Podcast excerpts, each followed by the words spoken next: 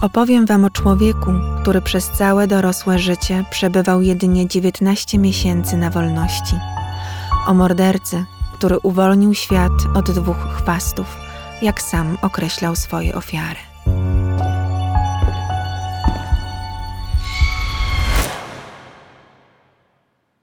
Grudzień 1976 roku.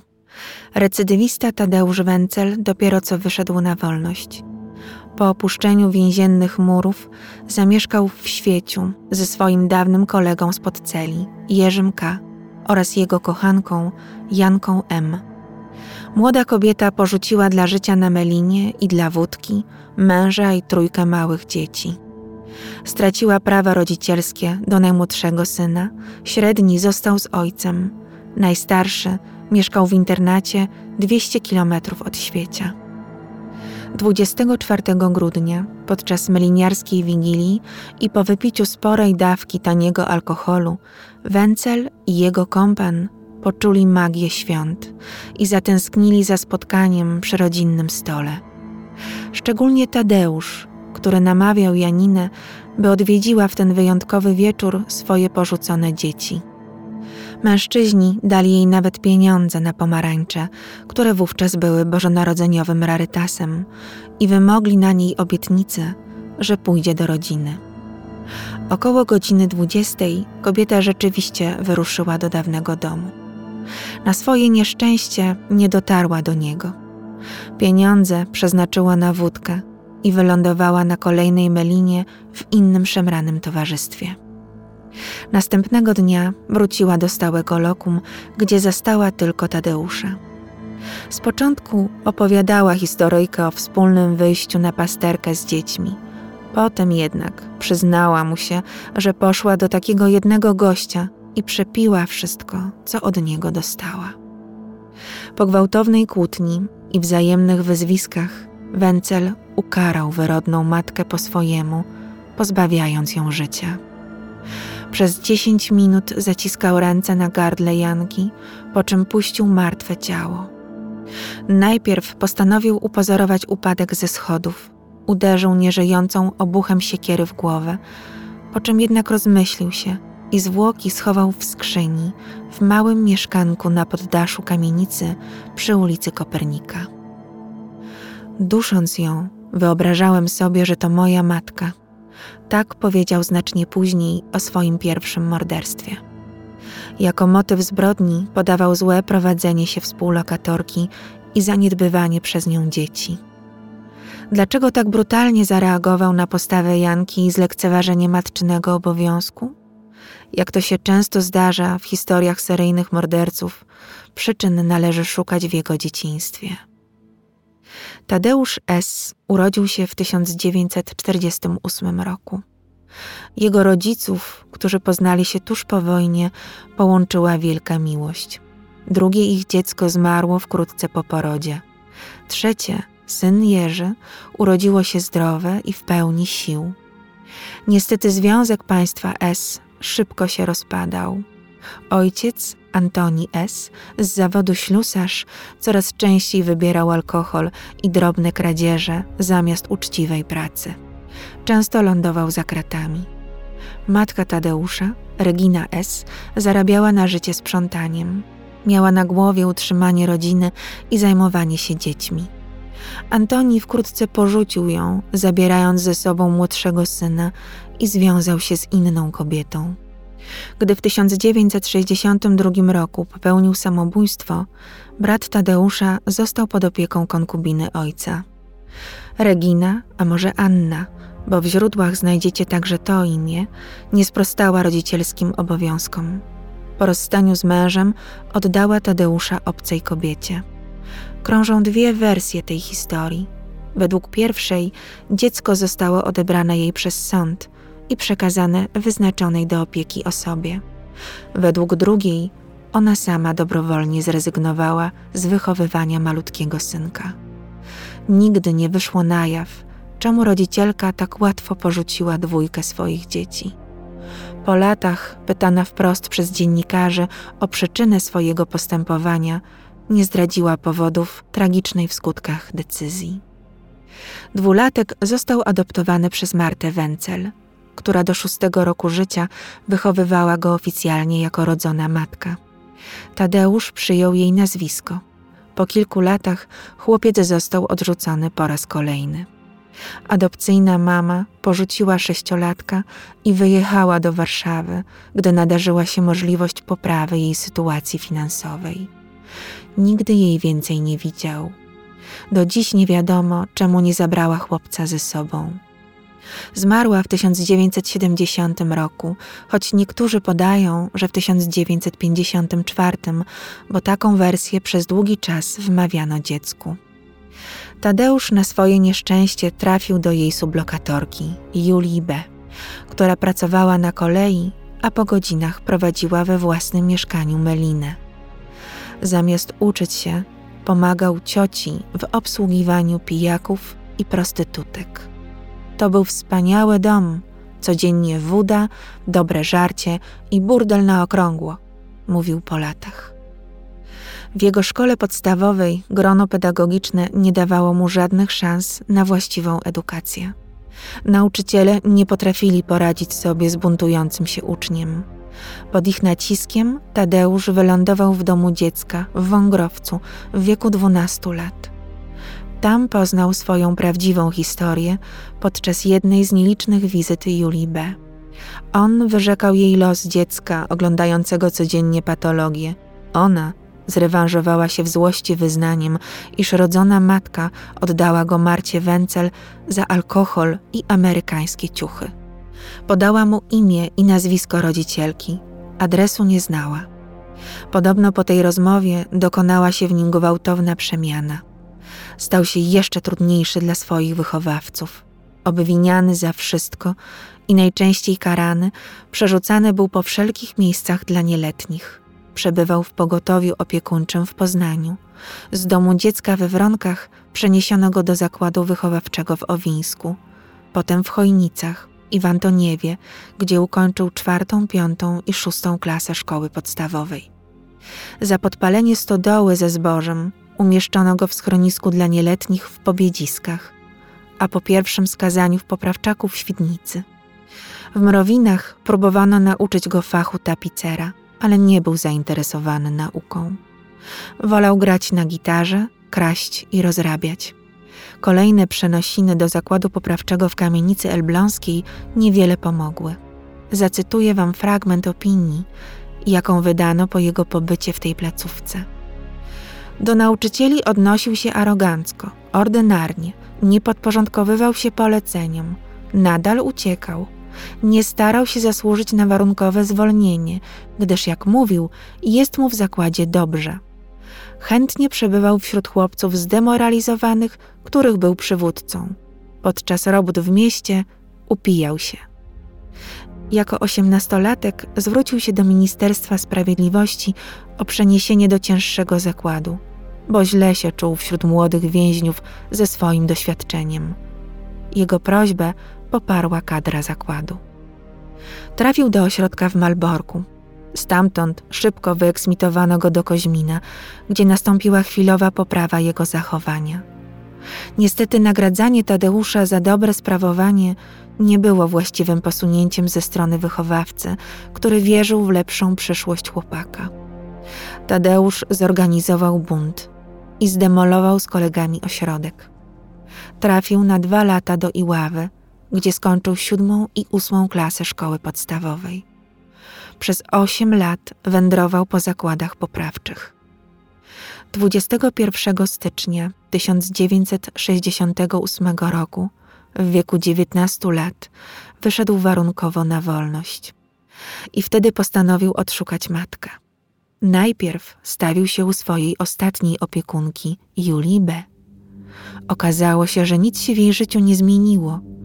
Po kilku dniach, zdegustowany, pojechał do Warszawy, gdzie zdobył w centralnym biurze adresowym informacje o miejscu zamieszkania matki.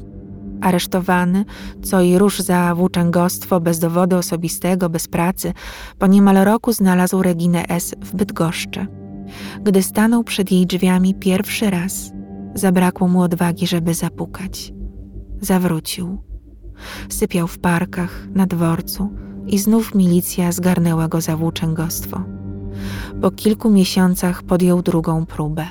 Jedni twierdzą, że działo się to w Boże Narodzenie, inni podają dzień 27 grudnia.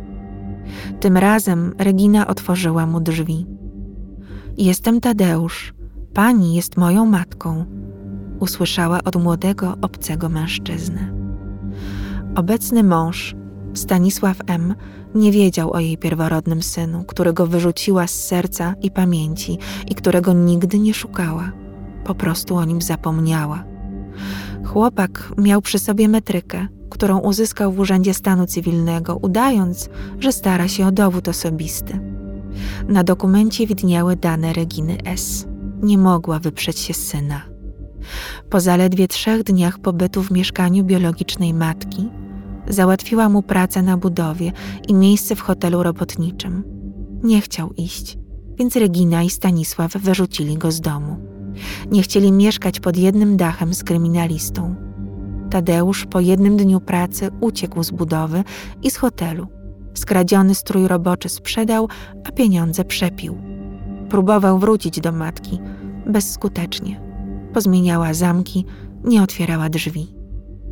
W odwecie powybijał kamieniami szyby w jej mieszkaniu, aby mieli zimno, tak jak i on na dworze. Odszukał prawdziwą babcię i siostrę matki, które okazały mu więcej serca. Mimo to nie został z nimi. Wciąż wracał pod dom Reginy i wciąż był odrzucany. Pozbawiony możliwości życia z rodziną, postanowił wrócić za kraty. To był jego prawdziwy dom. Sam przyznał, nie jestem przystosowany do życia na wolności. Więzienie jest moim domem. Dlatego włamał się do kiosku i sam zgłosił na komisariat. Gdy okazało się, że to za mało, by został aresztowany, zagroził matce śmiercią. Jak starczy czasu, utnę jej łeb i wyrzucę na milicję, a sam albo się otruje, albo mogą mnie skazać na karę śmierci. Sprzedała mnie jako chłopca, a teraz odmówiła dachu nad głową. Mam do niej o to żal i dlatego postanowiłem, że ją zabiję. Milicja uznała groźbę za wystarczający powód do uwięzienia. Wencel nie chciał wylądować na ulicy. Chciał być w celi. Z więzienia napisał do matki list. Kochana mamo, chciałem was bardzo przeprosić za to, co wyrządziłem wam. Już czegoś podobnego nie zrobię. Mamusiu, muszę ci wyjaśnić, że bardzo chciałem być z mamą i zacząć nowe życie i mieć kogoś bliskiego. Pomóżcie mi po wyjściu, żebym rozpoczął nowe życie, zapomniał o tym, co było, żebym mógł wrócić do mamy, mieć choć raz w życiu dach nad głową i kogoś bliskiego. Pójdę do pracy. Będę zawsze słuchać mamy i nie chcę już nigdy iść do więzienia. Mamusiu, odpisz jak najprędzej. Czekam. Twój syn, Tadek. PS. Jeszcze raz mocno proszę cię, mamo, i czekam z niecierpliwością na list. Chcę wiedzieć, jak to będzie. Na list nigdy nie otrzymał odpowiedzi. Matka zeznawała przeciwko niemu. Podczas rozprawy pokazała przed sądem pełen emocji list od syna. Zagrożenie Reginie S i zbicie szyb dostał 8 miesięcy odsiadki w Inowrocławiu. Po pięciu miesiącach pobytu w więzieniu napisał list skierowany do Sądu Najwyższego. Znajdują się w nim przejmujące słowa. Zwracam się z uprzejmą prośbą o pozostawienie mnie do końca życia w więzieniu. Więzienie jest moim domem, moją rodziną. Na wolności nie mam nikogo bliskiego, nie mam gdzie mieszkać, co jeść. Jestem jak zwierzę urodzone i wychowane w zoo, które nie umie walczyć o byt w dzikich warunkach. Ilekroć znajdę się na wolności, będę przeciwko temu protestował, popełniając nowe przestępstwa. List nie został doręczony do odpowiedniej instytucji. Utknął w aktach osobowych Węcla. I o ironio, dzięki amnestii karę mu skrócono, zamiast przedłużyć, jak prosił. Przez kolejne lata Wencel głównie siedział w więzieniu. Tam było mu najlepiej. W przerwach na wolności próbował kontaktować się z matką. Bojąc się jej męża, tylko chodził za nią, przyciągany potrzebą bliskości i odpychany nienawistnymi spojrzeniami. Po każdym zwolnieniu dokonywał drobnego wykroczenia, żeby wrócić z powrotem do celi. Zresztą nie miał pracy ani meldunku, a to w PRL-u wystarczyło już, by trafić do aresztu. W więzieniu robił wszystko, by przedłużyć karę. Odmawiał pracy, wchodził w konflikty ze strażnikami i bił współwięźniów. Niektórzy badający go psychiatrzy stawiali ostrożną diagnozę zaburzeń charakterologicznych. Inni wypowiadali się wprost o psychopatii. Tadeusz Wencel jest osobnikiem niedorozwiniętym umysłowo, na poziomie ograniczenia umysłowego, skłonnym do działań popędowych, a zwłaszcza do podpaleń. Tadeusz Wencel jest niebezpieczny dla porządku prawnego i wymaga długotrwałego leczenia w szpitalu psychiatrycznym. Po którymś z wielu badań Tadeusz Wencel w ramach kary trafił na oddział zamknięty Wojewódzkiego Szpitala Chorób Układu Nerwowego w Świeciu. Wyszedł w 1972 roku. Lekarze przy wypisie zaznaczyli: Istnieje uzasadniona nadzieja, że pacjent nie będzie zagrażał porządkowi prawnemu. Przez kolejne lata wracał za kraty, by po kilku miesiącach znaleźć się krótko na wolności. Włóczył się, nie miał meldunku, wszczynał burdy, wzniecał pożary, kradł i napadał na milicjantów. W grudniu 1976 roku dokonał morderstwa, o którym opowiedziałam Wam na początku, i sam się do niego przyznał, gdy 30 grudnia aresztowano go za wywołanie awantury, zbicie szyb w barze mostowym i grożenie jego gościom toporkiem. W Nysce, w drodze na komisariat, ostrzegł brutalnego wobec niego milicjanta, że może skończyć jak jego ostatnia ofiara. Od razu też wskazał, gdzie można znaleźć jej ciało. Milicjanci przeszukali strych domu przy ulicy Kopernika dwa razy, nic jednak nie znaleźli. Pominęli małą skrzynię o wymiarach 90 na 55 na 40 cm, sądząc, że na pewno nie zmieściłoby się w niej martwe ludzkie ciało. Zwłoki odnalazła właścicielka kamienicy, Irena W., dopiero 8 stycznia podczas robienia porządków na poddaszu. Ciało przykryte było damskim płaszczem. Na strychu znaleziono torebkę, a w niej dowód osobisty ze zdjęciem, dzięki któremu milicja zidentyfikowała zabitą kobietę. Była to Janina M. Biegli sądowi ustalili, że była trzeźwa w chwili śmierci. Przyczyną zgonu było zadławienie, czyli ucisk obcą ręką na szyję. Na głowie został ślad po mocnym uderzeniu tępym przedmiotem. Wencel stanął przed sądem wojewódzkim w Bydgoszczy. Początkowo udawał chorego psychicznie, wymyślał niestworzone historie i wypierał się swojej tożsamości. Utrzymywał, że nazywa się Zbigniew P. i pochodzi z innej planety. Dokumenty i pamięć Tadeusza Węcla posiada od doktora Frankensteina. Zbrodnie zlecił mu niejaki doktor Sorge. On również kazał mu zgłosić się na milicję. Biegli psychiatrzy nie dali się nabrać i potwierdzili jego poczytalność, zarzucając symulowanie schizofrenii. Wezwani na świadków kumple z Meliny oraz ciotka opowiadali o jego gołębim sercu, o tym, że co ukradł, to i rozdał. Matka, Regina, odmówiła złożenia zeznań. Trakcie procesu Wencel uciszał swojego obrońcę. Uderzał w pulpit ławy i krzyczał – Niech nie przemawia, niech nie przemawia. Za co usunięto go z sali sądowej. Chciał jak najszybszego zakończenia sprawy. Stał po stronie prokuratora, oczekując dla siebie kary śmierci. Gdy 12 maja 1977 roku o godzinie 14 usłyszał wyrok kary śmierci, jego adwokat był wstrząśnięty. Tadeusz natomiast poczuł ulgę. Sąd Najwyższy rozpatrzył apelację jego mecenasa i karę eliminacyjną zamienił na 25 lat więzienia. Karę tę odbywał w zakładzie karnym dla recydywistów we Wronkach.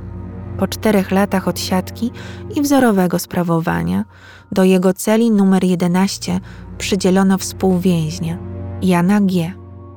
Mężczyzna skazany za napad rabunkowy w warunkach recydywy był arogancki, agresywny i gadatliwy.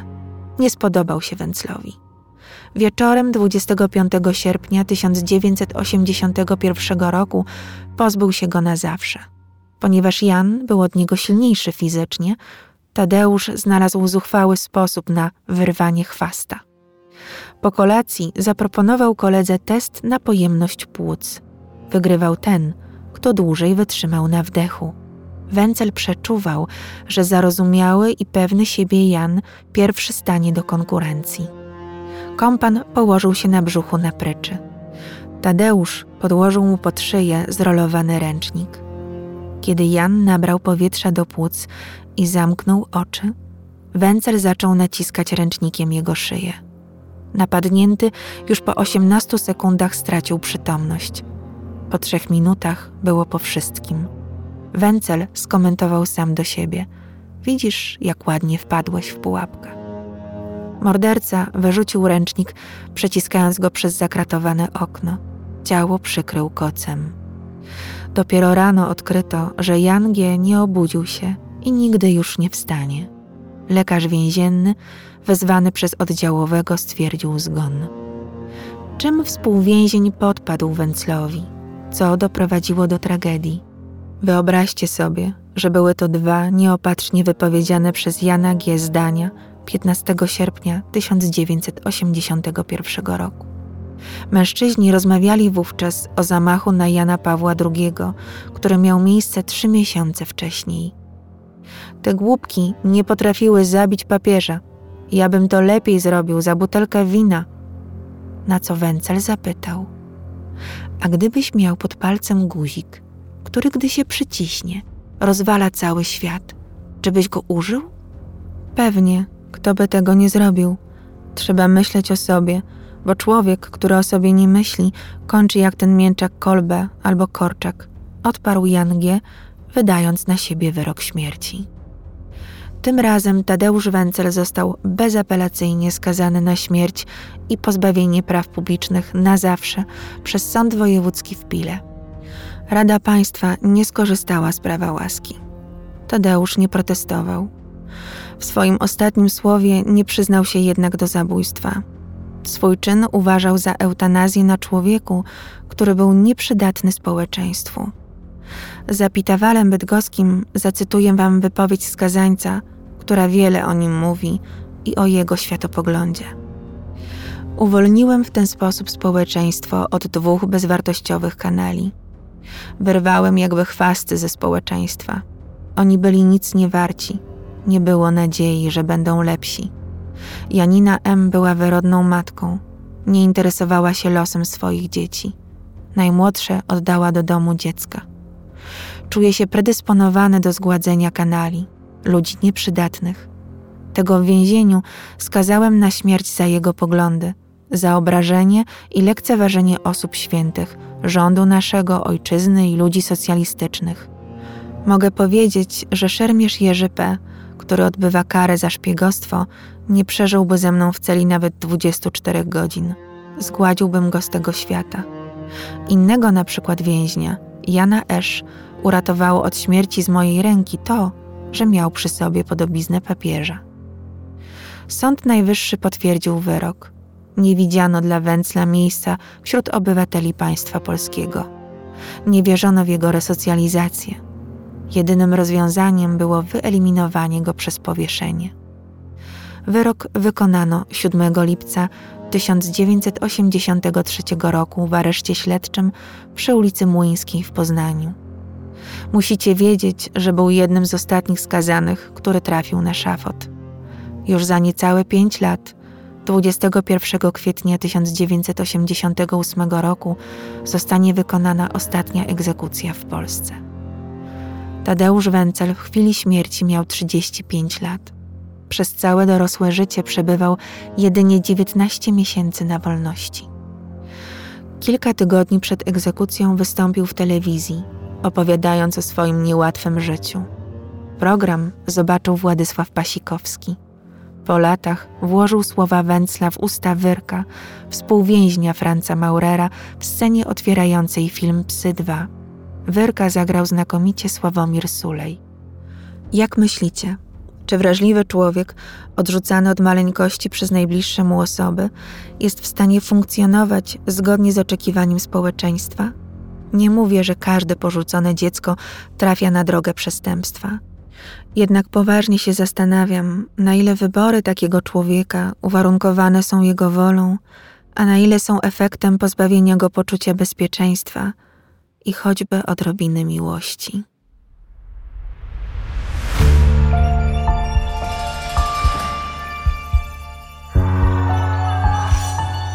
Dziękuję za Waszą uwagę i zapraszam na kolejne historie o złych ludziach i ich zbrodniach. Renata z worka kości.